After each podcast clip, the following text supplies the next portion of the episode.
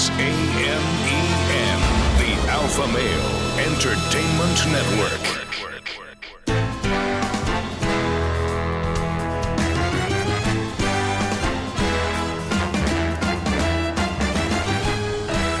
Broadcasting from Humidor 1A in the cigar city of Tampa, Florida.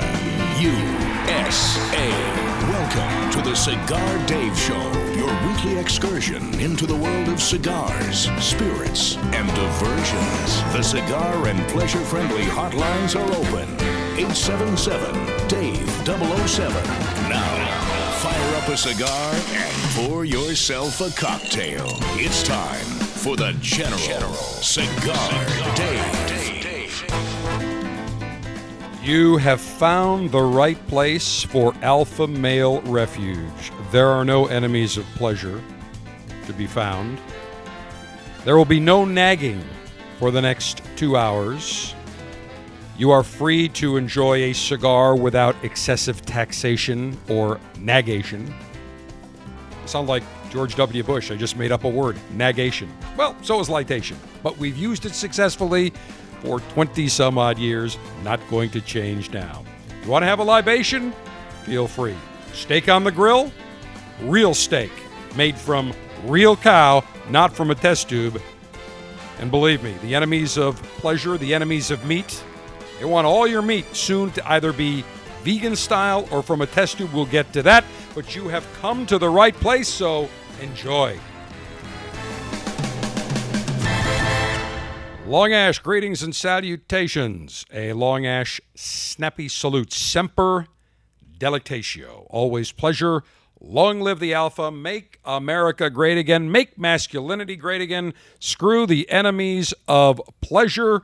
Your global five star general and alpha male in chief, front and center from Command Center Alpha in the Cigar City, along with one of my canine security detail companions. It is Pendragon's Royal Baron, who is very comfortable chewing on one of his real meat bones.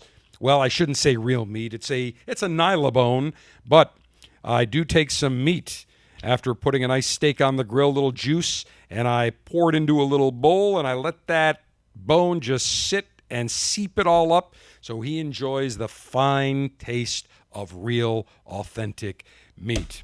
As always, make sure you follow me on social media. Go to cigardave.com, upper right hand corner, Twitter, Facebook, Instagram, YouTube.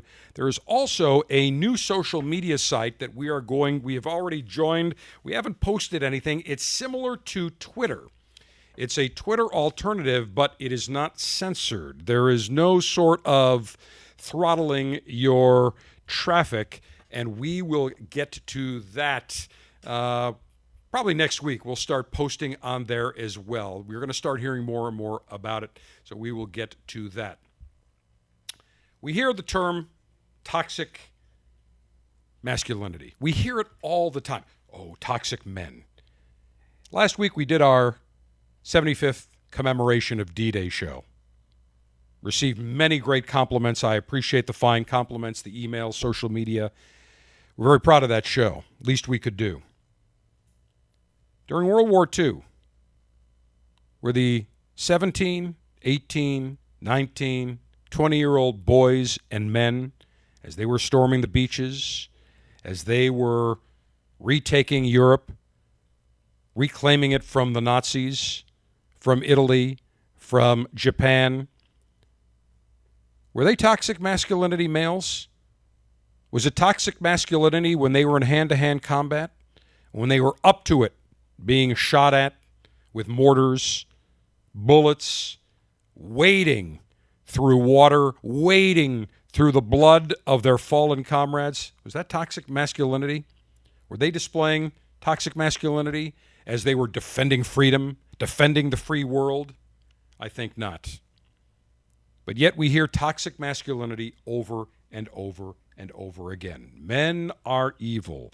Men are terrible. Well, I found it very interesting a few weeks ago. Meryl Streep, who I would not exactly equate with being a libertarian or a conservative, to the opposite. Big Dem, big lib. That's fine. She was at a session hosted by Vanity Fair talking about the upcoming season of her television show Big Little Lies, in which Streep is a cast member. Here's what she had to say about toxic masculinity. Half of the women in America who are in the half of the people in law school in America are women, half more than half in medical school. We're making incursions in business. We're coming up from the bottom. It's just that upper echelon we haven't broken through. Well, I don't believe that. There have been plenty of women that have broken through. And Meryl Streep is 100% right. More women are college graduates today than men. More women are getting post secondary degrees than men. When we look at men the way they've been portrayed over the last 20, 25, 30 years on television, movies, men are the dumb oafs. As soon as they come home from work, they hand their paycheck before there was direct deposit. They handed their paycheck to their wives. Why? Because men were too stupid to balance a checkbook. Men couldn't be trusted with money. That was the overall picture of how men were portrayed as dumb oafs. Was it comedy? Sure. Entertainment? Sure. But there was a modicum of truth underlying how they portrayed men. So Meryl Streep doesn't agree with the term toxic masculinity. And she is right. We are hurting our boys. We are hurting our young adults, young adult males, and adult males. Because adult males learn when they are young, when they are boys, and in school. If teachers push them aside, don't spend the same time as with girls. Don't encourage them to use their minds. Don't instill confidence. If parents don't instill confidence, if a boy sees his father being whipped around by the wife, by the mother wearing the pants in the family, how's he going to end up as an adult? Meryl Streep is right on the money.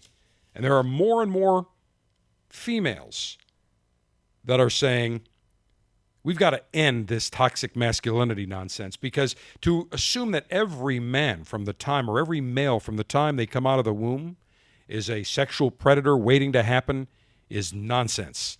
It's false. And it is extremely harmful to the future males. I cannot tell you the number of women, female friends of mine, on a regular basis that tell me, Dave, where can I meet men like you that are alpha males, that are decisive? I am tired of going out on date after date with wussified beta males, men that cannot make a decision, men that can't even make a decision on where to go to a restaurant. So think about this. If a woman, you call a woman to go out and you can't even decide where to take her for dinner, how on earth are you going to wear the pants and make bigger decisions, life's decisions? The answer is you can't and you won't. That is why we see a plethora of women that are married to wussified betas many of them extremely displeased. They want a strong, decisive man. They want a man that grabs the bull by the horns and say, I'm going to pick you up at seven o'clock. We are going to go to this restaurant. I've got a reservation at 7:30. And then afterwards, we're going to have a cocktail at this particular jazz lounge. Do you think a woman is going to fight you. Maybe 1% women will say, Oh, I can make it myself. I can do that. Those are the women you want to hit the eject button on. Because most women, almost every single woman I know, craves, desires, fantasizes about a strong, decisive alpha male. And they are the first to say this toxic masculinity mantra is toxic in and of itself. Now, we hear toxic masculinity all the time. I'm going to give you examples of toxic femininity because we have to call it out when it's there. This comes from Indian Harbor Beach, Florida. A Florida woman allegedly grabbed her boyfriend's testicles, his nads, and squeezed so hard that he bled had to go to the hospital. Katie Lee Pitchford, 21, was arrested June 4th after a confrontation with her live in boyfriend escalated, according to the Indian Harbor Beach Police Department. This enraged woman allegedly hit her boyfriend with a brush. She continued to strike him with her fists and scratched him, drawing blood on the left side of his face, according to the arrest affidavit. The victim also stated the defendant grabbed him by his, and I'm quoting here, this is what was in the police report, grabbed him by his balls and squeezed them until they were bleeding. Ouch! I'm hunched over in pain right now. I'm looking at a picture of this lovely lady. She then uh, proceeded to grab her boyfriend by the throat, choke him until he couldn't breathe. The man struggled before getting away and calling police. The woman admitted the two were arguing, told police nothing physical happened. After she was arrested, Pitchford asked if she could talk to the victim because she wanted to say she was sorry. Uh huh. She was sorry for grabbing his sack and squeezing so hard. We know how painful that could be, scratching him, being violent. She was also, oh, but wait, there's more. She was also charged with violating her probation from a 2017 arrest in which she hit a law enforcement officer. So, this 21 year old woman, Katie Lee Pitchford, sounds like a real prize, a real beauty, a real keeper, said no one. Toxic femininity. Have we heard much about that? The answer is no.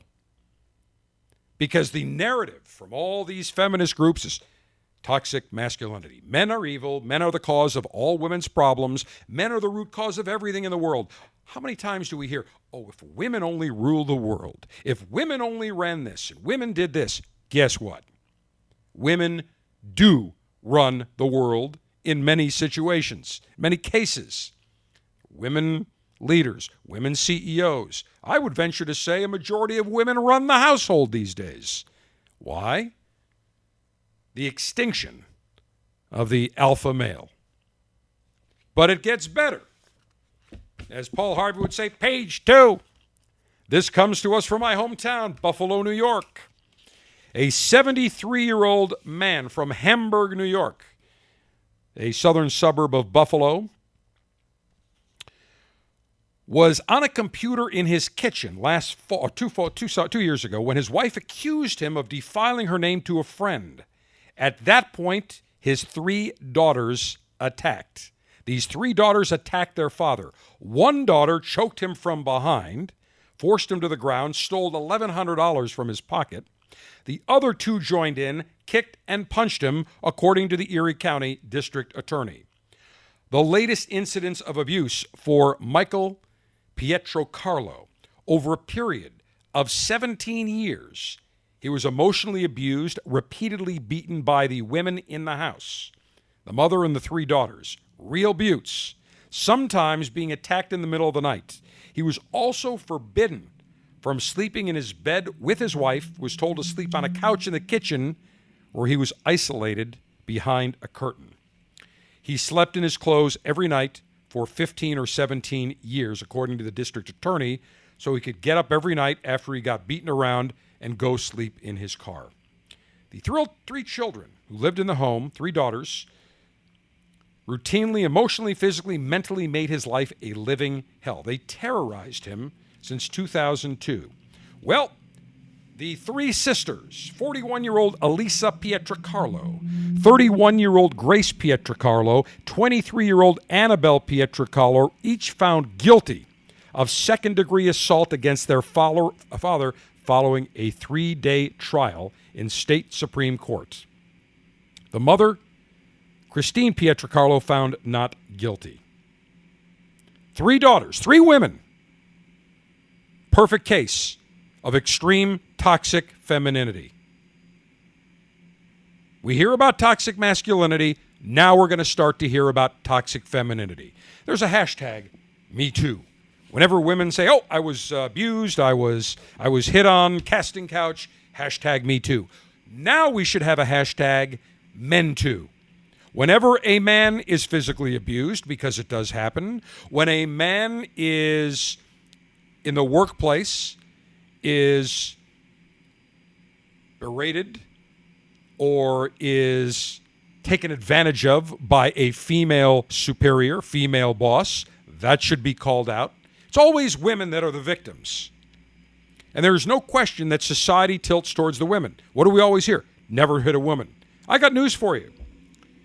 If this woman was attacking me, the woman, this Katie Lee Pitchford, who was grabbing my NADSAC, if I did nothing and all of a sudden got enraged and flew into a, a violent uh, a rage, grabbed my NADSAC and started squeezing, do you think I wouldn't take a shot and whacker. You better believe it. That is called self defense.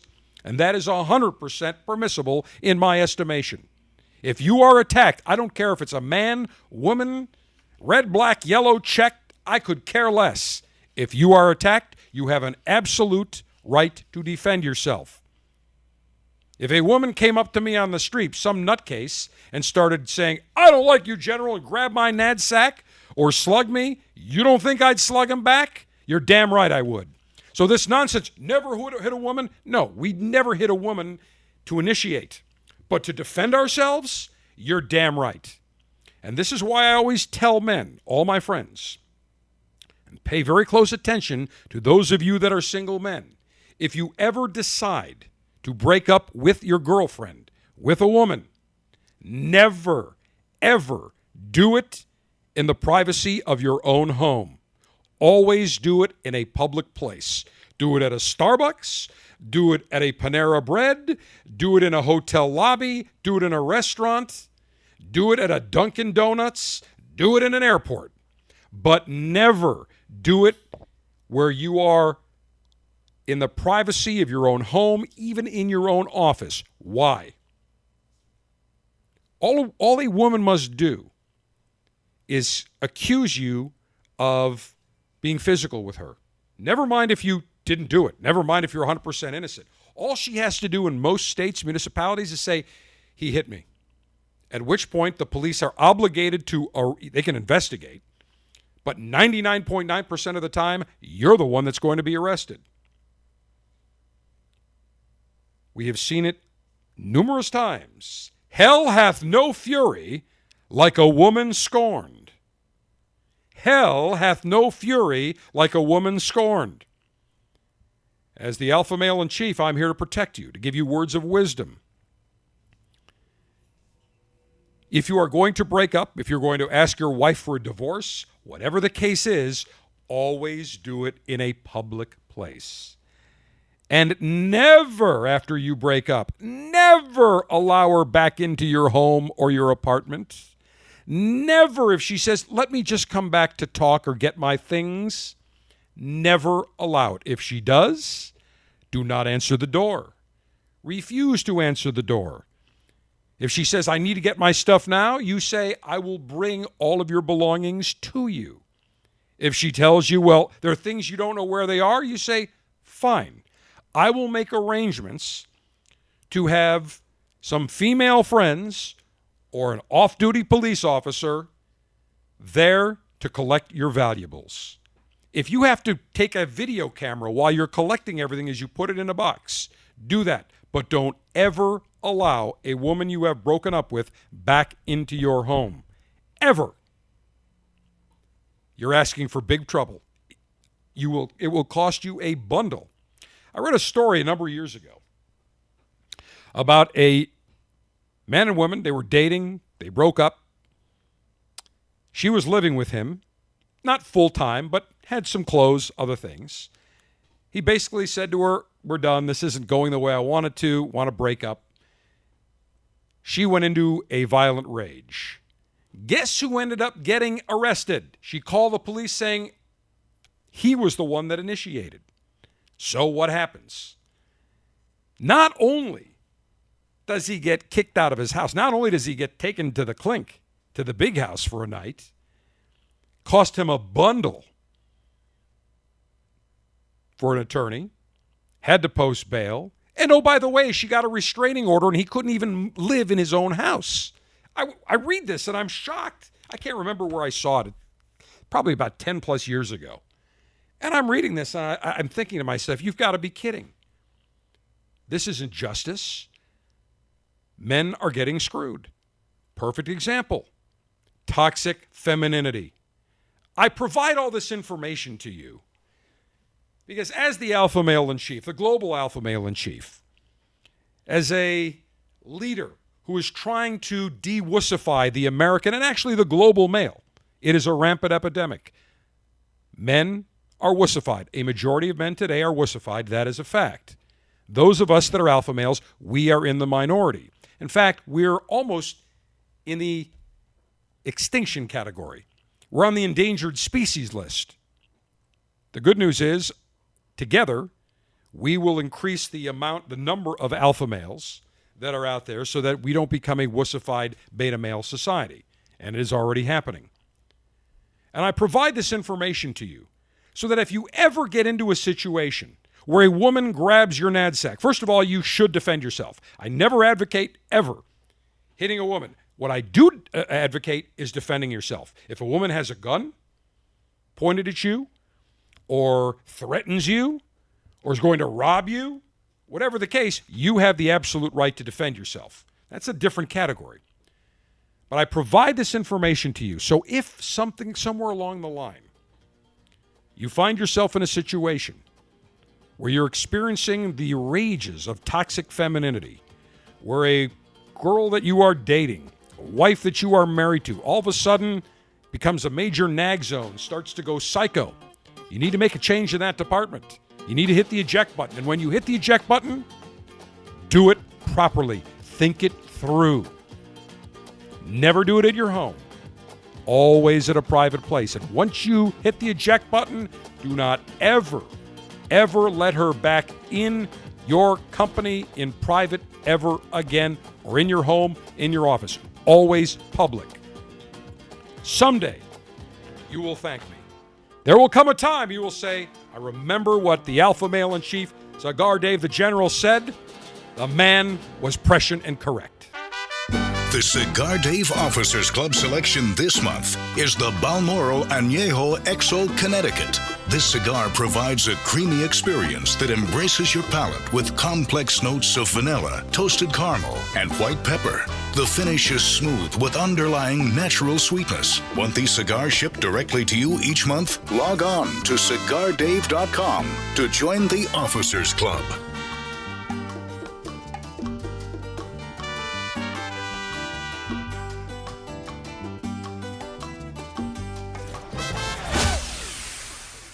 In 1964, Jose O. Padron began rolling cigars bearing his name in modest surroundings with one guiding principle always focus on quality, never on quantity.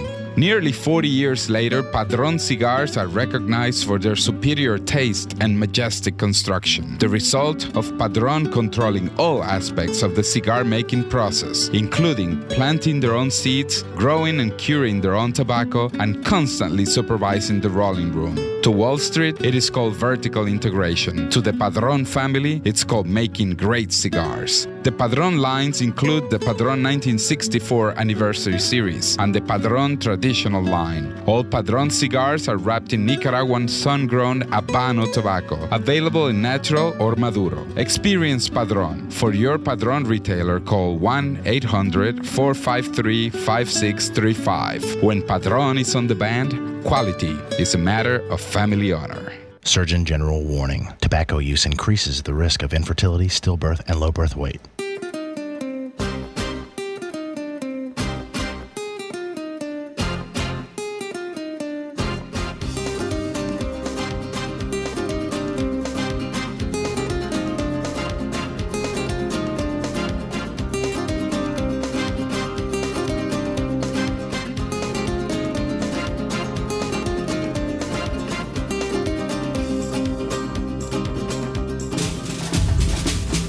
An unlimited and secure supply of pleasure sticks available for the general to enjoy, it's time for National Cigar Lightation Maneuvers. On this Father's Day weekend, I will dedicate today's cigar to all the fathers that are out there, and I will be remembering my father, Dr. Z, the Surgeon General of the Alpha Army. Tomorrow, I will uh, raise a glass to him in his memory. And to all the other fathers out there that are no longer with us, I'm sure you will all do the exact same thing. I pulled out a cigar that was launched just about a year ago at the Cigar Retailers Convention, the IPCPR convention in Las Vegas. Hard to believe, but the IPCPR, the International Premium Cigar and Pipe Retailers Convention, has been moved up this year. It occurs uh, just over two weeks earlier this year. It starts the end of June, and once again, we will be providing exclusive video coverage in booth video coverage from the IPCPR convention show floor. Monday, July 1st, 1 p.m. Eastern Time, 10 a.m. Pacific Time, three hour time difference. We've got a number of booths that we will be visiting. Gurkha, Davidoff, Drew Estate, Alec Bradley, Lars Tettens will do a retailer a roundtable with some key influential retailers across the country. I do my normal walkthrough where I scan the entire show floor, give you a taste of the IPCPR convention. And I will also be doing an in booth segment from CAO because they have one release coming out that will be available year round, and they have, I think, two limited edition releases coming out later in the year. So, my good buddy, Rick Rodriguez, Rico Suave, said, General, I got some things I want to show you. You got to stop by, and we will. And one of the cigars that he launched last year as the uh, master blender, brand ambassador for CAO, is the CAO Nicaragua. Beautiful stick, absolutely smooth, medium flavored, Jamastran Nicaraguan wrapper. The binder on this particular cigar, also from Jamastran, and actually, I should say the wrapper and binder are from Honduras, my mistake. Jamastran Honduran. The filler, Nicaragua, but three different regions Esteli, Jalapa, Condega. So you get some sweetness, some spiciness, some richness. Rick Rodriguez blended this cigar, beautiful stick. Suggested retail on this cigar is seven bucks. It is a fabulous cigar, very, very smooth, very t- notes of sweetness, notes of a little bit of pepper, a little bit of spice, but just a very nice balanced cigar, almost a little vanilla on the taste as well. Very, very pleasant cigar. It comes in three sizes the Granada, which is a Toro, 6 by 50 the Matagalpa, a Corona 5 and a half by 46, and the Tipitapa, a robust, I gotta say that again, a Tipitapa, a Robusto 4.8 inches by 50. I've pulled out the Corona size. Now, my favorite size is a, or the Toro, but my second favorite is the Corona. So I've got the Corona in my hand. Here's what I like about the Corona. When I'm visiting cigar manufacturers, I always like to sample the blends in a Corona size. Nice way to evaluate the overall taste, and that's what most master blenders use, is the Corona size. Because that's going to give you a nice representation for the larger ring gauges as well as the smaller ring gauges. It's a wonderful cigar to walk the dog if you want to have a 30 minute, 35 minute cigar. Perfect size, just a very traditional size good old fashioned Corona. Five and a half by 46. The Matagalpa suggested retail, as I said, in the $7 category. CAO Nicaragua, my cigar of choice today for libation. Cigar altering and highly sharpened leaf exposing device. I have my self sharpening double edged stainless guillotine in my right hand that I will take with me to the Cigar Retailers Convention in Vegas. Although, if I forget it, it won't be a problem because I know there's umpteen different accoutrement manufacturers. All I have to do is stop by, say, gents, I need a few lightation devices and a few cutters, and their response is, General, pick whatever you need. But I always come prepared. Maximum BTU flame throwing and heat producing apparatus. This is a brand new litation device from the Cigar Dave R&D Laboratories, the guys that wear the white coats lab coats with the pocket protector. They're geeky, very nerdy. They sit there 24 7, 365, thinking of better ways that I may conduct lightation. And they gave me this new lighter. They don't even know what to call it. I think I'm going to call this the Cube because it is a perfectly square lightation device. Four jet flames in a square pattern. Listen to that. and just a unique side toggle switch.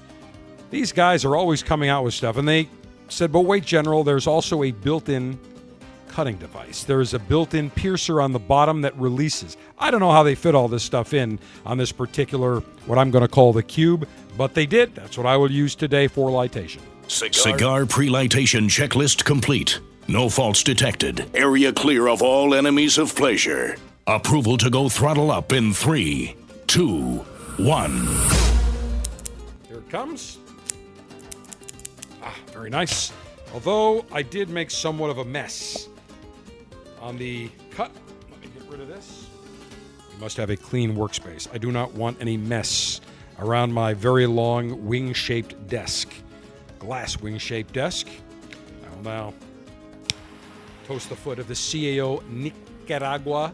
And again, I love the three names that they came up with for these particular cigars the Granada for the Toro, the Tipitapa for the Robusto, and the Matagalpa for the Corona. Taking my time, I'm in no rush.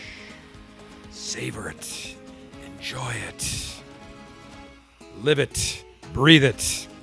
As I puff and rotate, very nice draw, nice flavors right off the bat.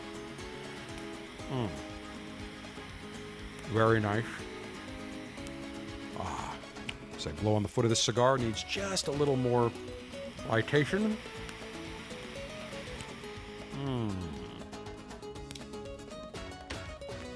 Very nice.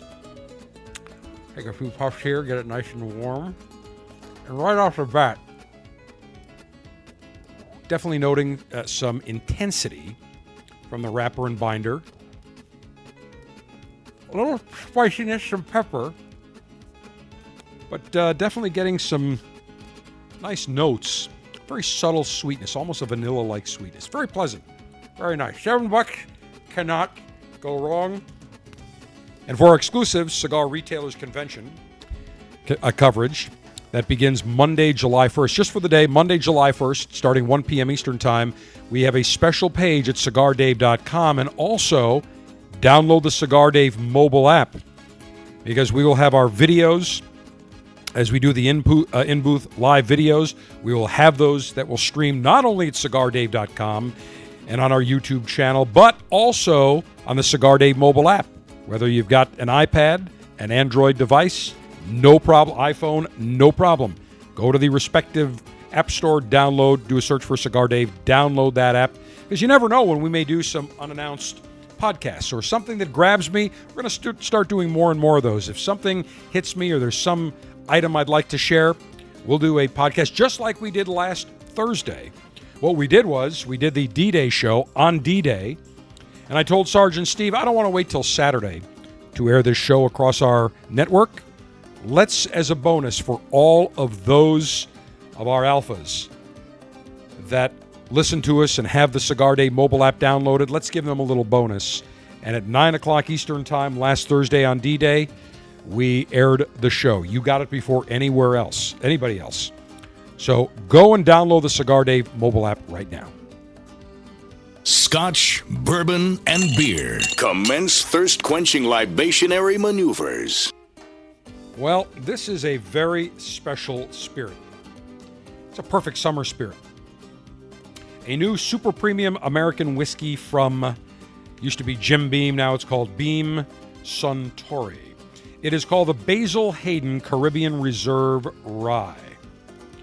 A blend of eight year old Kentucky straight rye whiskey, four year old Canadian rye whiskey that's been finished with the addition of black strap rum to add some sweet notes to the final taste profile. Now, I'm usually not one that wants to have rum with whiskey, but I got a sample of this, tried it, actually liked it. Now, would this be my everyday particular bourbon or whiskey? The answer is no. But for today in the summer, sure, I'm going to take a little sip and I'm going to enjoy it. And it's a nice accompaniment to my CAO Nicaragua. As I swirl it around, I should tell you that a 750 milliliter bottle, 45 bucks. Not too bad. Hmm. Very nice aroma. Actually, I'm getting a little bit of that rum, golden honey color. The aroma, almost some brown sugar. Mm, definitely some of that rye. almost a caramel like. All right, let me say cheers. Sip. Mm, nice balance. Definitely get that rye in there, some woodiness, and a little bit of sweetness. A lot of warmth. On the CDWF, the Cigar Dave, the Warm Factor exclusive, CDWF, mm, it's about a 9.15. Very nice. As I take another sip. And again, raise a glass to all the fathers and to the memory of my father, Dr. Z, Surgeon General of the Alpha Army. All right, when we come back, next hour, I want to tell you before we come back, next hour, we've got a very, three special guests. Last week, when we were conducting D Day broadcast maneuvers from the American Victory ship in Port Tampa, World War II vintage era ship, I had the good fortune as I came up on deck of meeting three great veterans. The first two are veterans of World War II, Korea, and Vietnam Jim Powell and O'Neill Ducharme.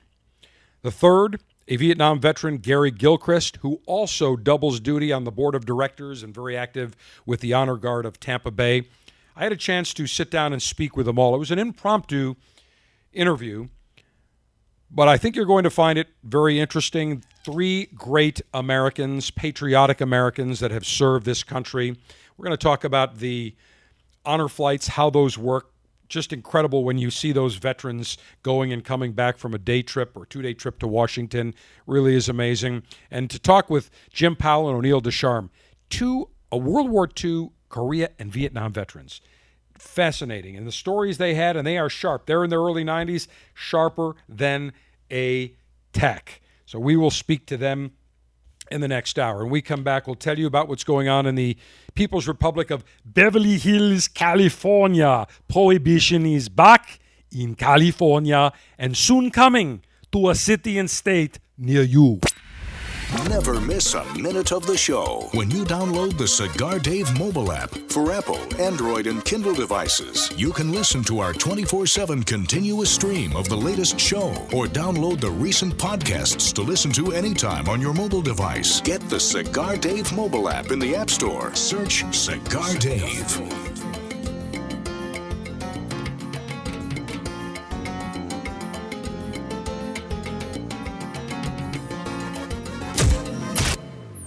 America is under attack. Basic freedoms, privileges, and acts that we would normally take for granted are disappearing each day, including the simple ability to enjoy a cigar.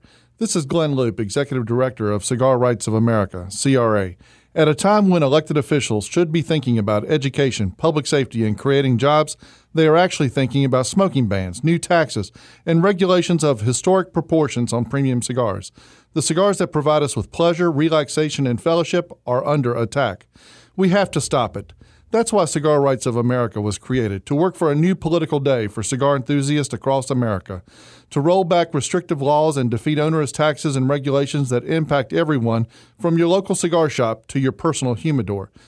For the price of a few great cigars, be a part of this effort to protect your right to enjoy a cigar without excessive taxation and cumbersome legislation. Go to cigarrights.org.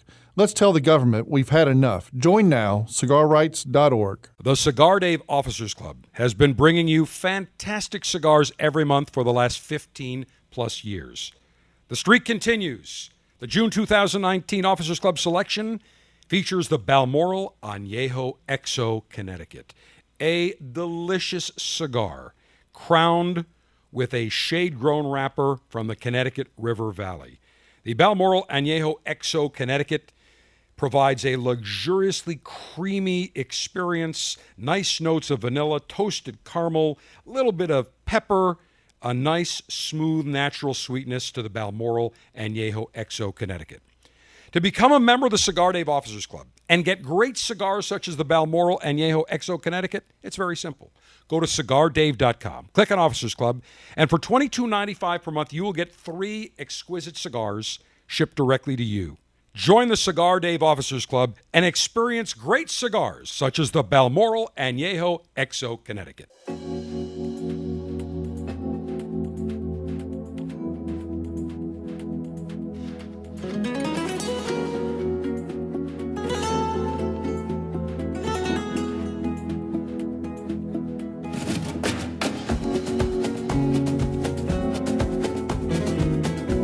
The General has just illuminated the No Pleasure Police sign. Enemies of pleasure may now return to their miserable lives. Beverly Hills, People Republic of California. Now, I love Beverly Hills. Rodeo Drive, Cannon Drive, the Beverly Wilshire Hotel. Great places to go. Used to be great places to enjoy cigars. But Beverly Hills, extremely restrictive. The first city in the People's Republic of California to ban smoking inside restaurants, most public places, including outdoor venues. I went to go have a cigar. I was at the Beverly Wilshire a number of years ago. Went to go smoke a cigars outside on the patio, right by the sidewalk. Nope. Went to go light up. Guy says, I hate to say this because I love cigars. He goes, no smoking. I said, what? I'm outside. Can't do it against the law. The most stringent smoking ban in the country. And it has gotten now even worse as the city council voted unanimously to enact the most stringent tobacco ban in the country, eliminating the sale of all tobacco products cigars, cigarettes, pipe tobacco, snuff, vaping materials, vaping, I don't know what you call it, vaping, tobacco, whatever. That's the big rage, vaping. Gone. Out. The good news is there was a massive show of support, vociferous display of support by cigar connoisseurs saying there should be an exemption carved out for the three cigar bars in Beverly Hills. Beverly Hills is not a big city, not a big town, not a big municipality, very, very small. But there are three cigar bars. Probably the most well known is the Grand Havana Room. Movie stars, executives, business people, movers and shakers. See many people there. It's a great place. Very uh, nobody bothers anybody. You go in there, there's movie stars, nobody's asking for autographs. You're allowed to go in, smoke a cigar, nobody is bothering you. It is by membership only. It's a great club. Been there. Very nice. Way to go. One of the most vociferous of those people stating that he supported the tobacco ban, the sale of tobacco, but felt there should be a carve out exemption for the Grand Havana Room and two other cigar bars in the city. Arnold Schwarzenegger. He said, I am right there with you. I agree with your battle to protect people from the dangers of tobacco smoke and from my bad movies. I trust that the city will recognize the fundamental difference between clubs like the Grand Havana Room and the gas station selling nicotine products for e cigarettes. Well, guess what, Arnold? That is called outright prohibition. I don't care if it is a Circle K, a 7 Eleven, a gas station, or the Grand Havana Room. The sale of tobacco products should be allowed. It should be, it is legal everywhere else in the country. And now what's going to happen, thanks to your support, Arnold, you're going to see this spread throughout the entire country. It's going to happen. It starts in California, and like a bad cockroach and one of my bad Terminator movies, it keeps growing and growing and growing to New York, to Alaska, to Hawaii, to Florida. Well, not Florida, it's the cigar state. Not going to happen. The point being, this is a very, very dangerous, slippery slope. We have gone from de facto prohibition, Hawaii, trying to enact an age ban where you, first of all, they went from 18 to 21. Then they said they wanted to raise it to 25 and 35. Then within five or six years, it goes to 100. That's de facto prohibition. Forget de facto prohibition. The enemies of pleasure, the enemies of cigars, the enemies of freedom the enemies of personal choice, are now going, they're right out in the open, outright prohibition. Started off with a smoking ban just in restaurants and buildings, they said. And then after a few years, outdoor patios. Then after a few years, parks and sidewalks and golf courses. Then they said we need to raise the smoking age. Why 18 year olds aren't smart enough to make that decision. Yet, They're smart enough to vote according to these same people at the age of 16. And we hear all these people that say, raise the tobacco age to 21. Let's outright prohibit it. These are the same people saying, well, a woman has the right to choose what she does with her body. And my answer is yes. I believe in personal choice and personal freedom. I don't want to be told what to do. I don't tell women what to do. Don't tell me what to do. So they're the same people saying we have to have women's freedom of choice. Fine. I have the freedom of choice to enjoy a tobacco product, to smoke and enjoy and buy a cigar. There is no fundamental difference. I have heard it ad infinitum over the last two weeks, since many of these states have decided to have extremely restrictive bans on abortion. And my feeling is we don't need any more laws. Enough's enough. I don't care whether you're pro choice, uh, anti, whatever, pro life, whatever. My feeling is this stay out of my life, stay out of my body, stay out of my bedroom, stay out of my humidor, stay out of my liquor cabinet. The same people jumping up and down saying, we have got to end this. This is this we cannot have people buying tobacco products at the age of 18. They're not smart enough. Oh, but wait. They're smart enough to vote at 16 and they're smart enough to make their own personal choices on their bodies. Well, if it's good enough for women, it's good enough for men. I'm sorry, but outright prohibition is not going to work. It didn't work when it was enacted back in the tw- uh, early part of the 20th century. It is not going to work today. And mark my words, I have said this. Even those of you that don't smoke cigars, and I know we have a ton of you that listen that say, look, General, I don't smoke cigars, but I like you talking about steaks. I like you talking about freedom. I like you talking about spirits, the alpha male good life. I like your just overall outlook. Even if you don't smoke cigars, you better buckle your seatbelt because they are going, these enemies of pleasure, the prohibitionists, when they're done with cigars, they're coming after the caffeine in your coffee, they're coming after your meat. We're already seeing it coming after your straw and your paper plates and your plastic bags and plastic ba- or uh, uh, plastic plates. This isn't going to just stop at cigars. Very dangerous. Once you get into the prohibition business, it doesn't end. They're going to prohibit pizza. They're going to prohibit steak. They're going to prohibit your cigars. You're damn right they are. It needs to end. Outright prohibition. If we don't all fight it right now, we are all screwed. And even those of you that don't smoke cigars. Hour two of the Cigar Dave Show is next. This is AMEN, the Alpha Male Entertainment Network.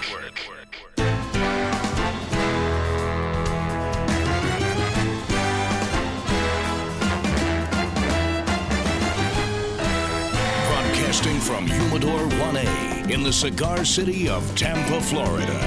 USA. Welcome to the Cigar Dave Show, your weekly excursion into the world of cigars, spirits, and diversions. The cigar and pleasure friendly hotlines are open. 877 Dave 007. Now, fire up a cigar and pour yourself a cocktail. It's time for the General, Cigar, Dave. Last week, I had the privilege and pleasure of presenting our D Day 75th anniversary commemorative show. We went through a timeline of D Day, paid tribute to our great boys and men that fought valiantly at Bloody Omaha. We talked about World War II in general.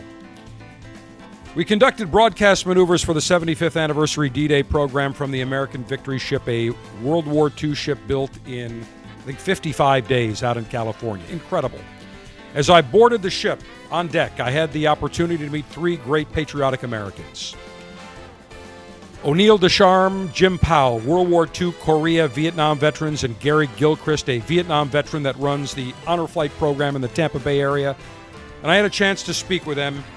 I know you will enjoy my conversation with them as much as I enjoyed it as well.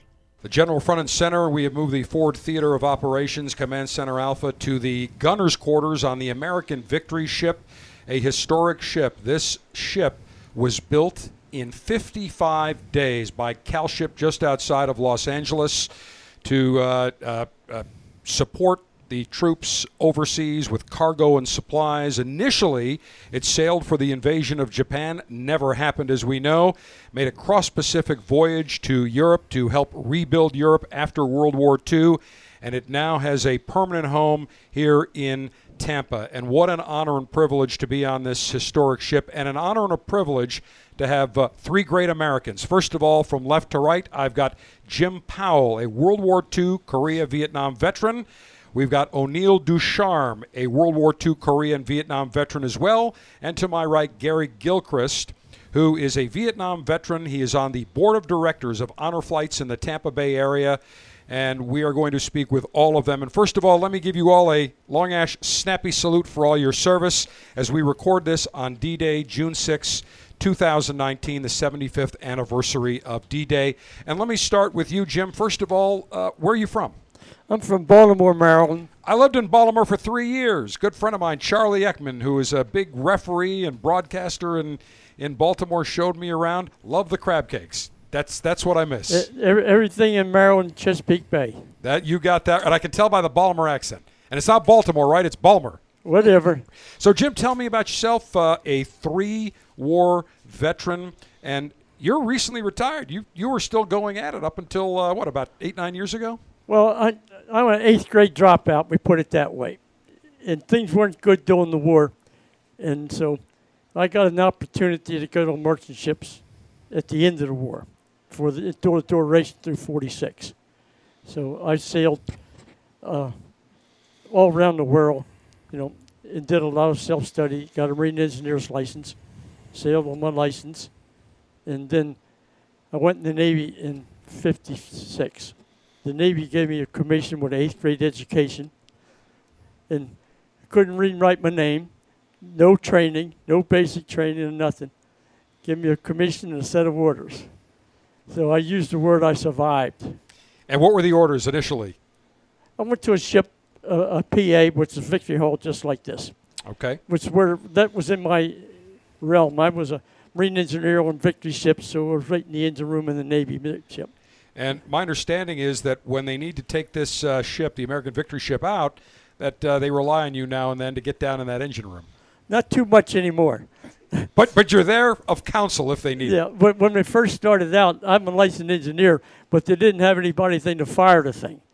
So they knew that from my experience that I've been a fireman and everything else, so I wound up being a fireman instead of an engineer. Which a job's a job.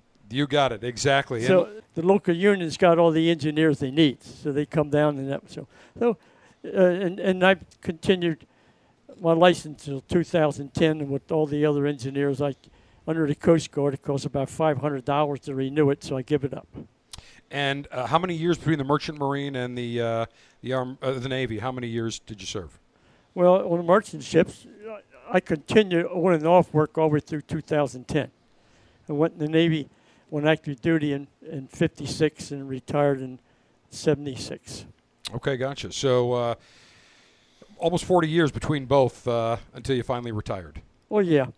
Uh, well, actually, on the merchants, were longer than that, but it don't make a difference. But you know, I, I was active, not sailing the ships, but active like relief engineer and on this ship here too. Yeah. So you sail the world.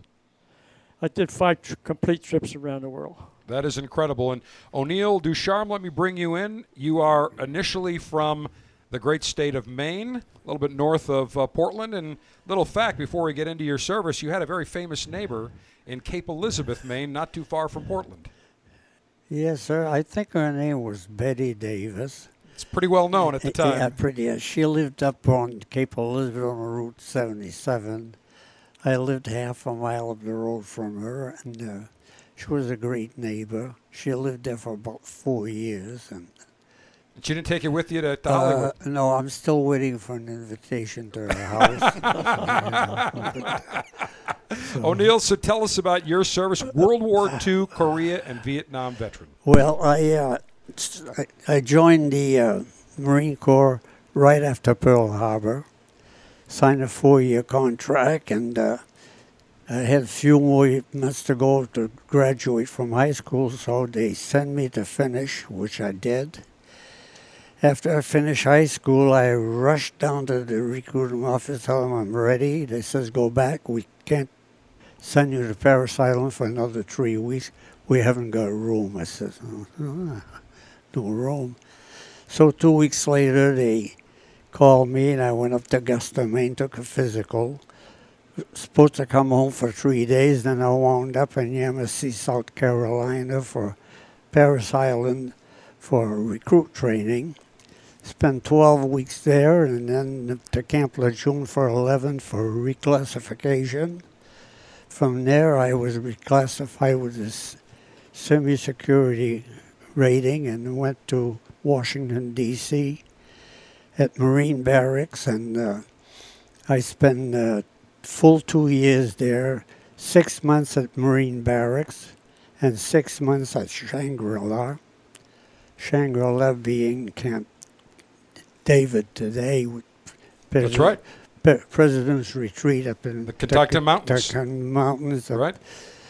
70 miles north of Washington. And uh, after that, we changed commandant naturally. And he says there are two kinds of Marines those overseas and those that are going to join him. I said to myself, I got I got a nice plush job here. I'm not going to be taken. So the next morning, I found out I was packing my my trunk, put it on the truck, and to Pendleton, California. I wound up five days later. Formed the uh, 3,300 relief group to resupply the regiments and the divisions of the Marine Corps in the Pacific and uh, went uh, down to San Diego for another five days and got aboard one of the brand new merchant ships that had been built at Trieste and we had 3,300 troops and no escort and we uh, took a trip down to Guadalcanal, which was way after the battle, of course, joined the 1st Provisional Brigade, which later became a 6th Marine Division. And from there, we went into Okinawa for three months and six days from April Fool's Day of 1945 and also Easter Sunday and uh, landed on Okinawa and we thought that the Navy made a mistake. Uh, where were the Japanese? Nothing to be seen. So we set up barbecues, softballs. We played ball. we had barbecues. And boy, after 72 hours, we found out we were on the right island because they were all anchored down in bunkers. And 129,000 of them. Wow. We had 128,000, so it's an even mess, you know. Right. we figure give or take, so, but uh, at the end of the uh, 87 full days of battle with 19 kamikaze, which is the Japanese there in the 1100th century declared that the divine wind, which means kamikaze suicide, got to with 1,900 of them in 87 days, trying to sink our ships. And then after that, I went to New Zealand for a stay, and then back to Guam to reform for the invasion for September 1st to come, which never came. And uh, August noontime, Japanese time, we call outside to listen to a broadcast from Hirohito, the Emperor of Japan, saying that we have capitulated, we have surrendered unconditionally. So the next day we boarded ship and sailed for Tokyo Bay. We sail off Tokyo Bay for eight days. And then we finally, on the midnight on the 30th of August, we got the word to go in slowly. If you got cameras, use them, take pictures of the bay for installation. There'll be white flags here and there throughout Tokyo Bay. Uh, they made a mistake. Tokyo Bay from north to south was pure white, so we would have been into a great battle. And we uh, got ashore at 6:52 and. Uh, in the morning at 8 o'clock, we took down the Japanese flag and put the American flag. I was the one with the 3rd Battalion and Foot Marine Regiment of 750 that went ashore that day as a, an occupier of Japan in 3,000 years. And then after the surrender of Japan, I stayed in Japan till September of, uh, I mean, February of 1942.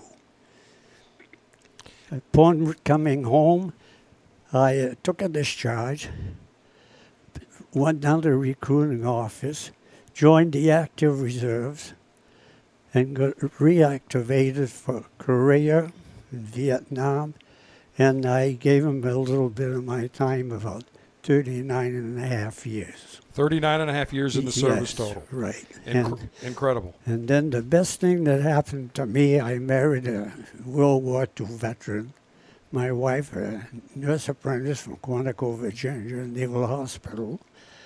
And uh, after chasing her for one year, finally caught her and married her, and she kept me for 69 and a half years. Wow, 69 and a half years. Yes, that is incredible. Yeah, and, uh, then she passed away, and we were both going as veterans on, on the flight. And then we went to Washington, and the big bus for me and the big blow came. The reception we received at the airport when we came home, it picked me to Cloud Nine. I have never come down. And right then and there, I said, my future is dedicated on the flight. Fantastic. And that brings us in uh, from O'Neill to Gary Gilchrist, Vietnam veteran who is on the board of directors of Honor Flights for Tampa Bay. Gary, Honor Flights, it, it ceases to amaze me. I've been at airports when our veterans are either leaving or coming back, and the reception they get from Americans of all ages is overwhelming. And to see the veterans, uh, the smiles on their faces, it's almost overwhelming for them.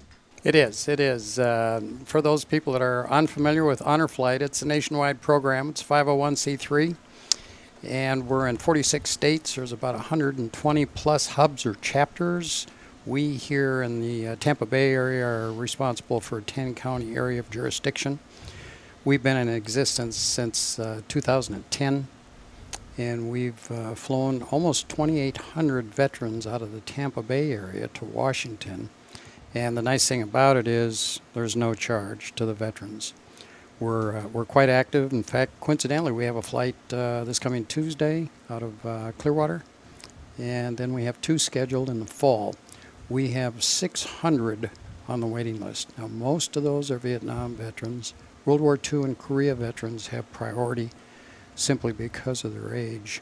So we're going to be around a while. Financially, uh, we're in great shape and uh, the program is run run very well. And I've been on the board of directors and really enjoy it. And these two gentlemen that we've got here uh, are really the center of attention. They participated in the program and they know what it's like from the veteran standpoint. Well, just the way O'Neill described it, being on cloud nine ever since then, uh, that's a, it's it's just great to hear. And the response and the reception, not only from Americans but also corporate America that has really risen to the occasion and support the airlines, travel companies, private companies. They've really backed this 100%. They have.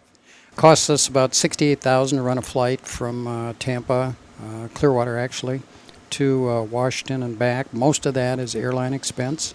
Uh, the guardian that accompanies the veteran, every veteran gets a guardian, whether they want one or not. They're asked to donate 400 if you multiply that out, uh, we take about 70 veterans, 70 guardians, 70 times 400 covers about half the cost of our flight, and the rest is through private donations, fundraisers, and corporate contributions.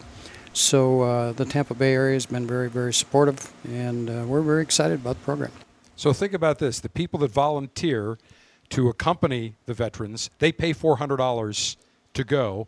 And I would bet you've got a lineup of people on a waiting list that want to do it and participate. We do, and it's surprising the number of return guardians that we we get. Uh, there's one fellow that I recognize has been on six flights as a guardian. That's maybe a little bit unusual, but multiple um, returns for guardians is not too uncommon. We're very happy uh, from one standpoint.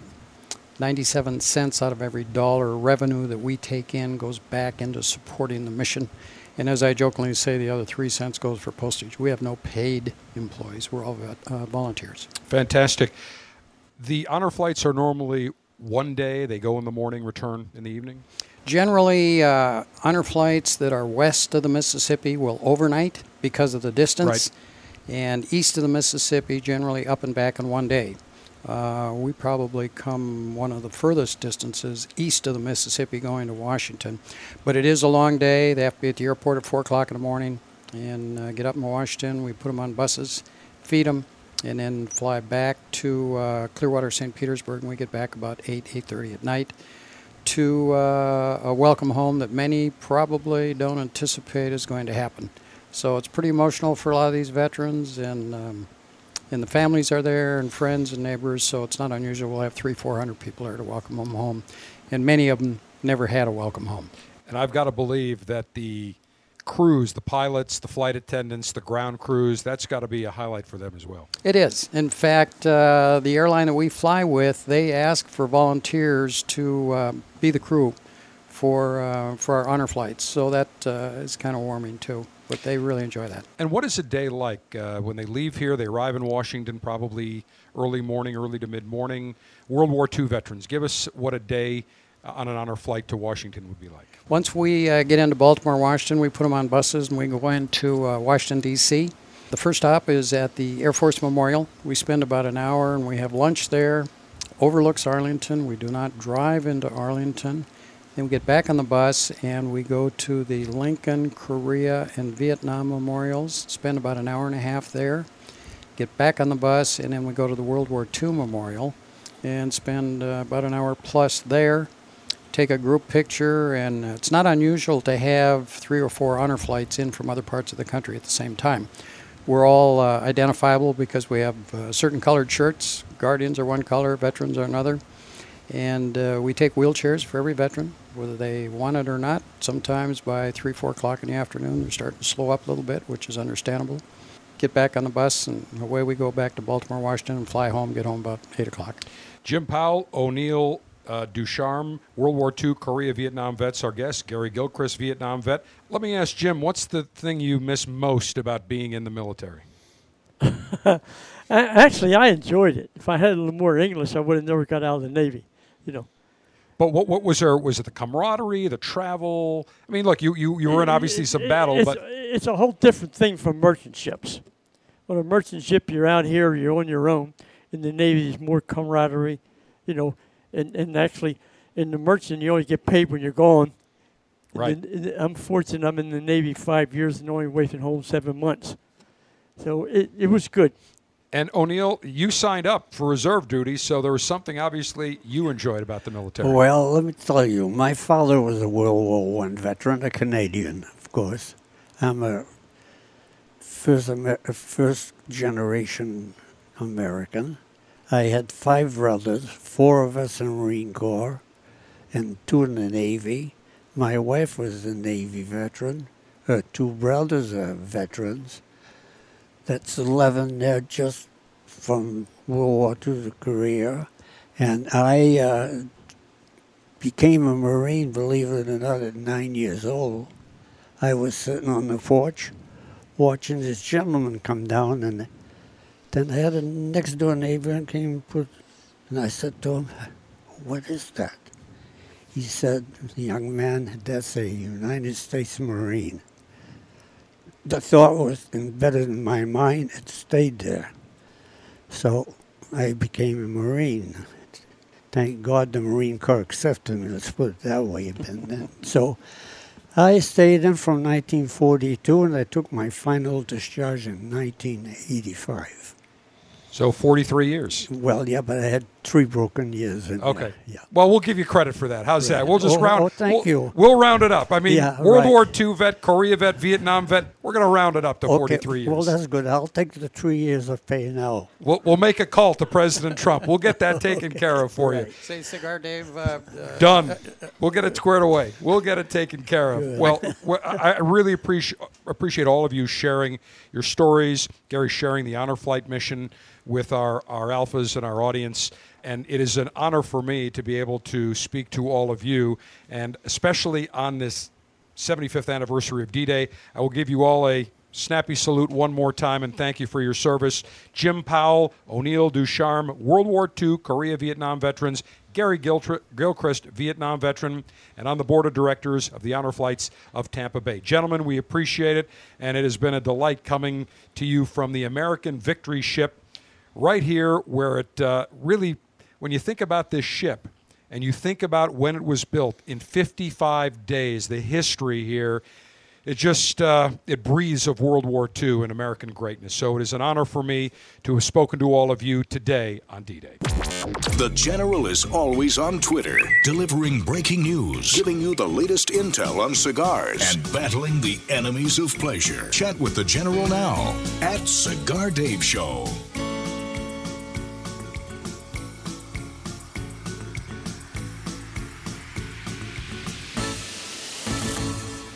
In 1964, Jose O. Padron began rolling cigars bearing his name in modest surroundings with one guiding principle always focus on quality, never on quantity. Nearly 40 years later, Padron cigars are recognized for their superior taste and majestic construction, the result of Padron controlling all aspects of the cigar making process, including planting their own seeds, growing and curing their own tobacco, and constantly supervising the rolling room. To Wall Street, it is called vertical integration. To the Padron family, it's called making great cigars. The Padron lines include the Padron 1964 anniversary series and the Padron traditional line. All Padron cigars are wrapped in Nicaraguan sun-grown Habano tobacco, available in natural or maduro. Experience Padron. For your Padron retailer, call 1-800-453-5635. When Padron is on the band, quality is a matter of family honor. Surgeon General warning tobacco use increases the risk of infertility, stillbirth, and low birth weight.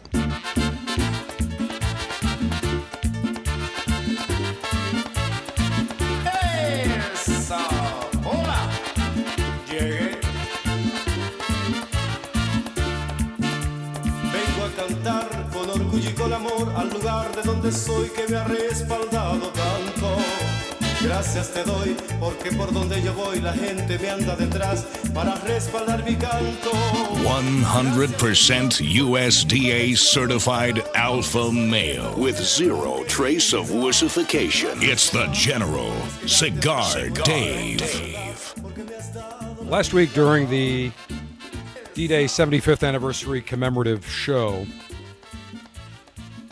we talked about the amphibious assault on the beaches of Normandy, specifically Omaha Beach, also known as Bloody Omaha, where the Americans landed and immediately, as soon as their Higgins boats, the door to their Higgins boats opened up, they were under attack from the Nazis along the Allied wall, bullets flying all over the place, mortar fire.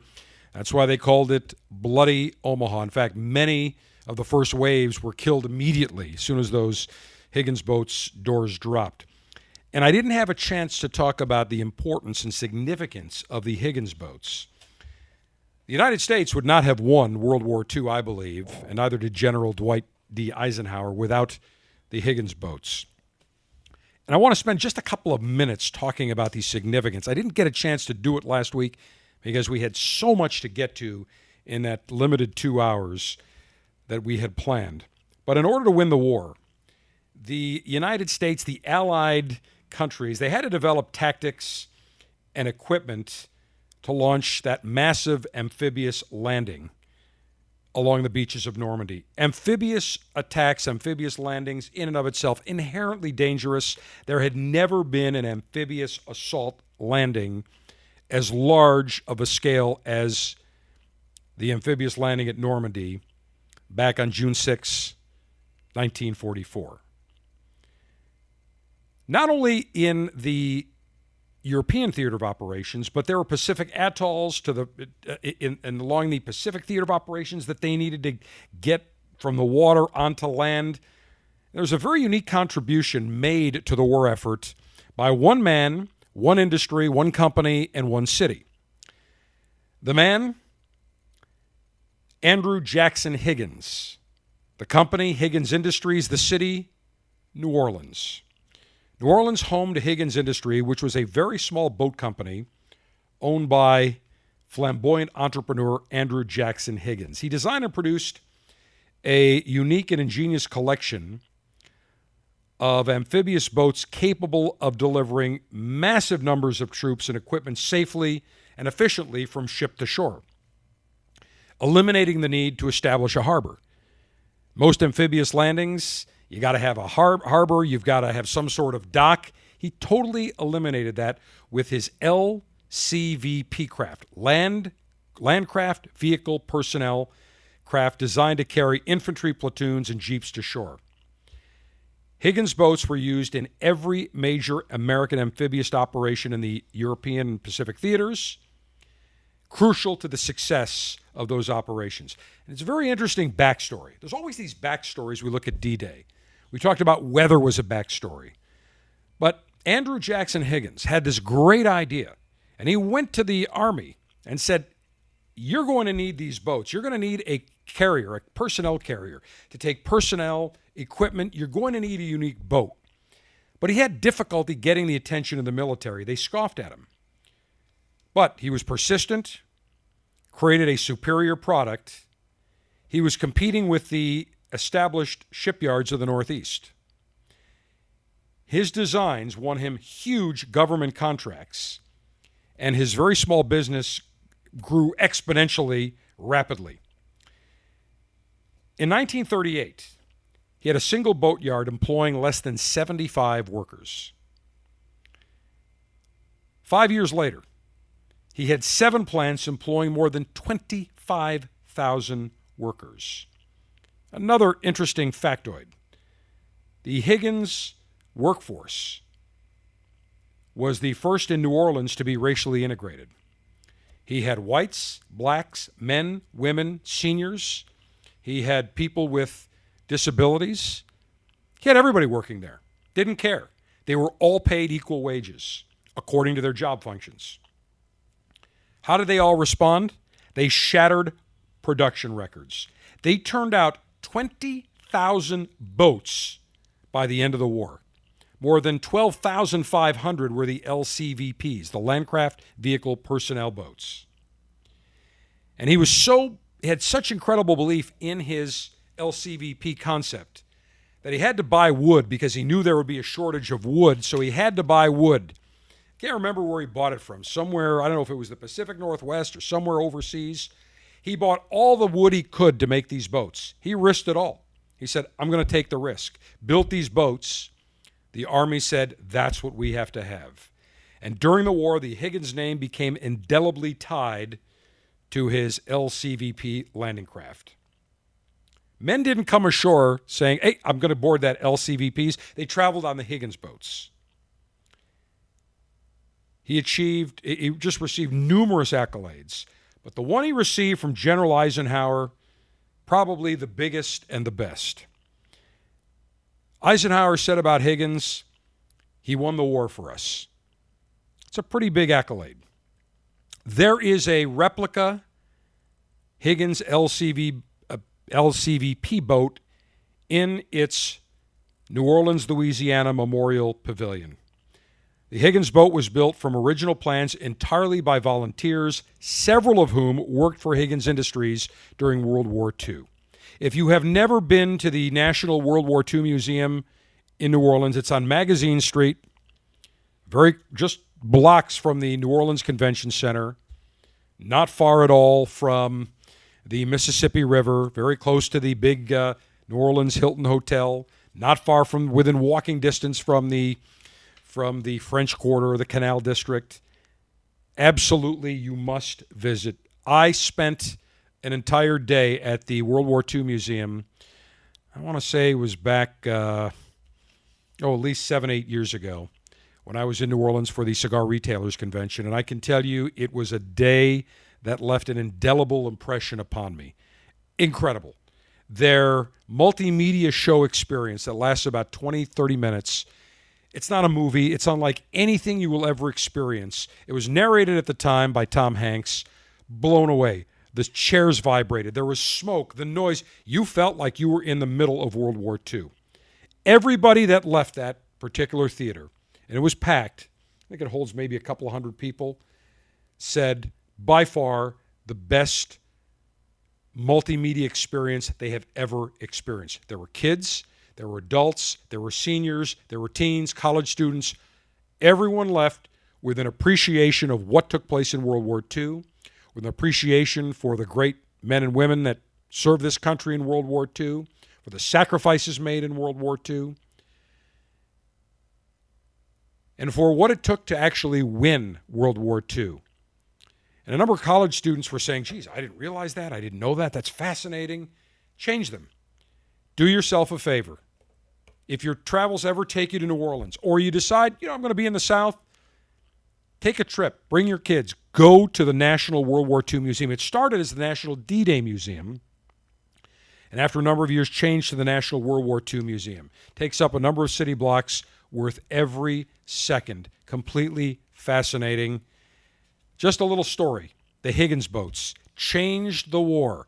There would not have been, I believe, a successful D Day amphibious landing on the beaches of Normandy. We wouldn't have had a 75th D Day commemoration show if it were not for the great men who stormed the beaches, the great men, women of all racial backgrounds, ethnic backgrounds that built the Higgins boats and the airplanes and the ammunition needed on that day and in that war would not have happened. And of course, the great Higgins boats. So just fascinating. Wanted to share that with you.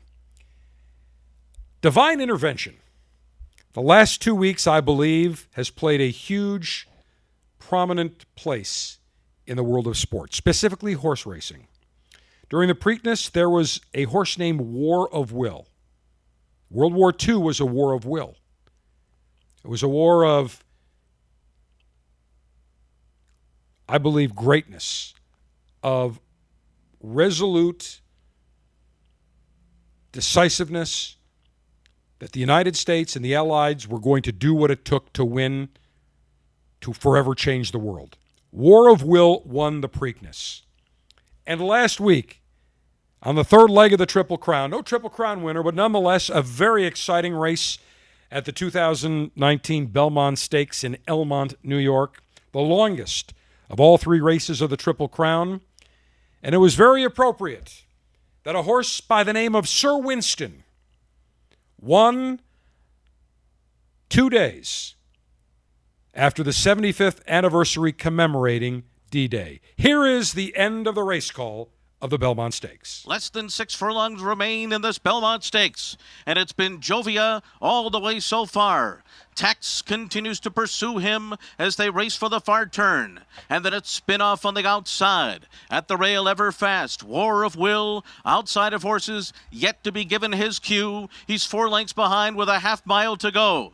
Meanwhile, Jose Ortiz is starting to ask more from Tacitus, and Sir Winston has slipped through an opening on the inside as they make their way around the far turn. Still Joevia, still Tax, and on their outside it's Spinoff. And War of Will is moving now, and so too is Tacitus, is very wide, and Sir Winston is right in contention behind horses as they make their way to the top of the stretch, and they're into the stretch, and it is Joevia and Tax. Sir Winston comes up on the outside, and he got in front of War of Will. And Sir Winston has moved to the center of the track under Joel Rosario to take the lead. On the inside, Joevia fights on. Tacitus is there, and then Tax between horses. Master Fencer on the far outside. They're coming to the finish, and Sir Winston has won the Belmont Stakes. And then it was Tacitus second, followed by Joevia third. It's a photo for fourth. The final time was two minutes, 28.30 seconds. Tacitus was the favorite going off at 5 to 2. Sir Winston kind of in the middle of the pack of all 10 horses going off at 7 to 1. Paid out to win 2240, 880 to place, 610 to show. Beautiful. How appropriate. Divine intervention, Sir Winston on the 75th, two days after the 75th anniversary of D Day. Sir Winston, named after the great Sir Winston Churchill, wins the Belmont Stakes. How appropriate. The final and concluding segment of this edition of the Cigar Dave Show comes your way next. The General is now on Instagram. Follow him for pictures of the latest cigars, libations, and what he's enjoying during the show. that could be interesting, and we'll have to block out some faces. Go to Instagram and search Cigar Dave.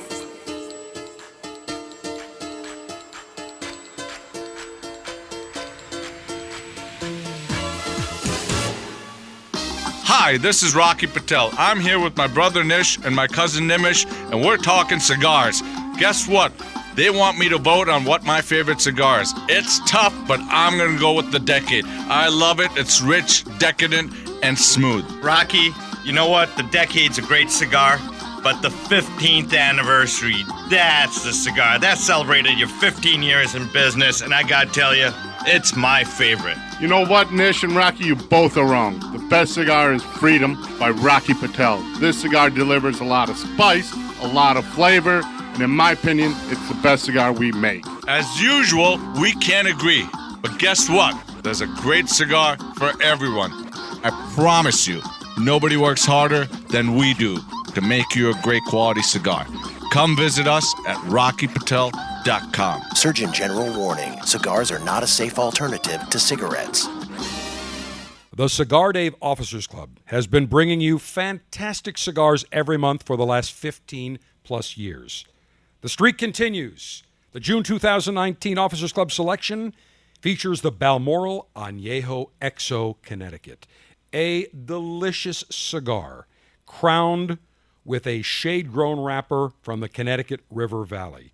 The Balmoral Añejo XO Connecticut provides a luxuriously creamy experience, nice notes of vanilla, toasted caramel, a little bit of pepper, a nice, smooth, natural sweetness to the Balmoral Añejo XO Connecticut. To become a member of the Cigar Dave Officers Club and get great cigars such as the Balmoral Añejo XO Connecticut, it's very simple. Go to cigardave.com, click on Officers Club, and for $22.95 per month, you will get three exquisite cigars shipped directly to you. Join the Cigar Dave Officers Club and experience great cigars such as the Balmoral Añejo XO Connecticut.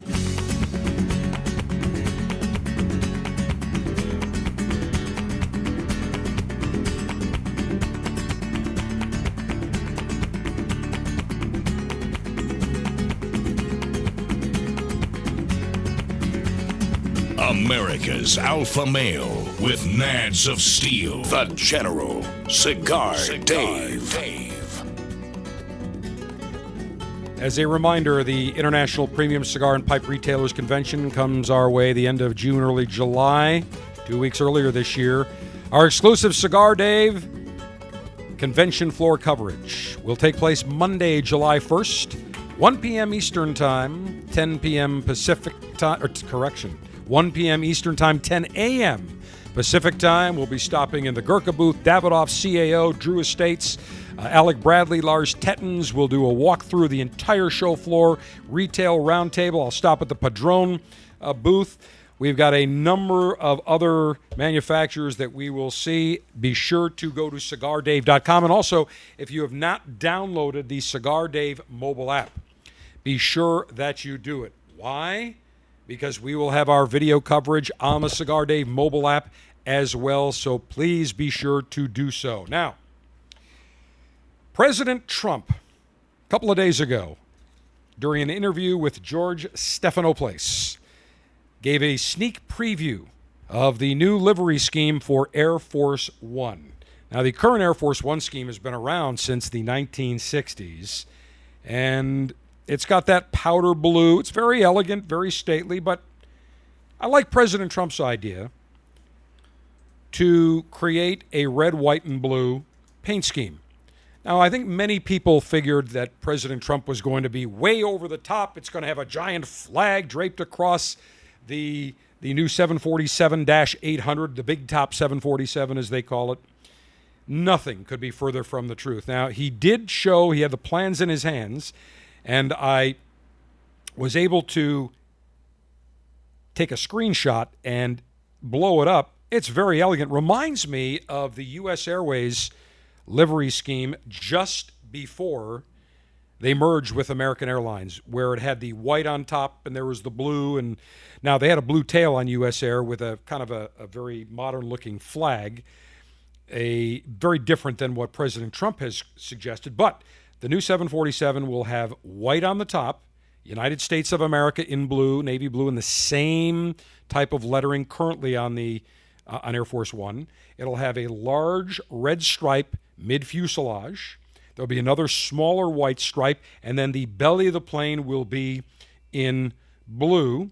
There will be a large United States flag on the tail, larger than what is on now on a white tail.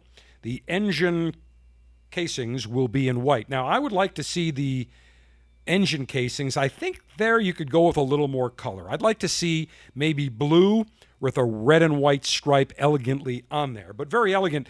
As soon as it was announced and President Trump spilled the beans, of course, the Democrats had to come out and say, we need to review this. Plus, President Trump is making some modifications. By the way, they're going to be spending over a billion dollars less after President Trump negotiated with Boeing to get a better deal. And now all of a sudden, the Democrats in Congress saying, "Well, we need whoa, not so fast. We need to check this. You're making modifications. We need to make sure this is done right." Now, had President Obama designed the same paint scheme, guaranteed the libstream media, all the Dems in Congress, all the acolytes would say they'd be praising President Obama incessantly as a president with a unique eye for impeccable design that captured the essence, grandeur, and stateliness of America. If Obama did that, it's essence, capturing the essence, grandeur, and stateliness. President Trump, we need to review it. it, it it's changing a tradition.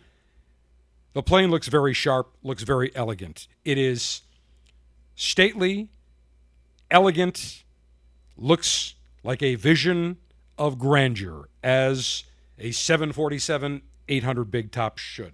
Speaking of Boeing, Boeing for the second straight month has reported zero, let me repeat that, zero new plane orders. Not a one, not for a 777, not for a 787 Dreamliner, not for a 737 NG or the 737 MAX. Gee, I wonder why. Wow. And by the way, total net orders for 2019, a very meager 15. That is pretty anemic. And when the 737 MAX does come back in, they are going to re- face a huge amount of resistance from the traveling public. A poll was conducted amongst business travelers and business travel agency. I think a whopping 70 80% said they would not put their passengers on a 737 MAX, and they knew that their clients would want to avoid a 737 MAX. And I would tell you, I will never get on a 737 MAX. It is an inherently unstable aircraft. I had a 737 captain that reamed me out saying, He's flown all the 737s and the 737 MAX. I didn't know what I was talking about. I had to stick to cigars. You know what drives me absolutely bat bonkers is when people say, I only talk about cigars or just stick to what I know. I'm pretty damn smart. I'm pretty damn successful. I know politics. I know business. I know investments. I know finance. I'm not a one trick pony, a one trick general. So don't damn insult me by telling me stick to what I know. I also happen to be a private pilot, and I'll guarantee you I know more about the aviation business than this particular 737 captain did. I don't care if he's been 50 years flying airplanes. I'll be happy to debate him on aircraft and flying. He may know about more about flying the 737, but what I can tell you is the 737 MAX is an inherently unstable aircraft, thus the need to put that garbage MCAS system on there. So if you want to debate me, I'm not going to uh, mention this guy's name. Not going to embarrass him. But if he wants to come on, you want to send me another email, cigardave at cigardave.com, and you want to come on the air and debate me, let's have at it. I'll bury you into the frickin' ground. End of discussion. Uh, one thing I want to get to tomorrow, the women will play another. Uh, the the World Cup begins in France. There is a player on the women's team, Megan Rapinoe, outright lesbian. Gee, by looking at her, I'd never know. Lesbian, lesbian, lesbian, as Alan Shore of Boston Legal would say. Openly gay, which is fine, have no problem with it. She was the first white athlete to kneel uh, uh, during the national anthem to pro- to support former NFL quarterback um, Colin Kaepernick. Well, she has stated that as an FU to President Donald Trump, She would probably never sing the national anthem again before a game. She will never put her hand over her heart, and she'll probably, as she said, never sing the national anthem again. And cameras caught her in Tuesday's game uh, against Thailand, standing stoically silent as her teammates put their hands on their hearts. She says, I feel like it's kind of defiance in and of itself to be who I am and wear the jersey and represent it. No, you're not going to put your hand over your heart. You're not representing the president. You're representing our country. You want to be openly gay, and you look it, sweetheart. Believe me, you'll look it. Do what you want. But don't disrespect the country. Never wish an injury on a person, but for her, I'll make the exception. Cigar Dave, the General say, Mayor Humidor always be full. Mayor Cutter always be sharp. Mayor Ashby extra, extra long. Semper Delectatio, always pleasure. Screw the enemies of pleasure and screw the enemies of America.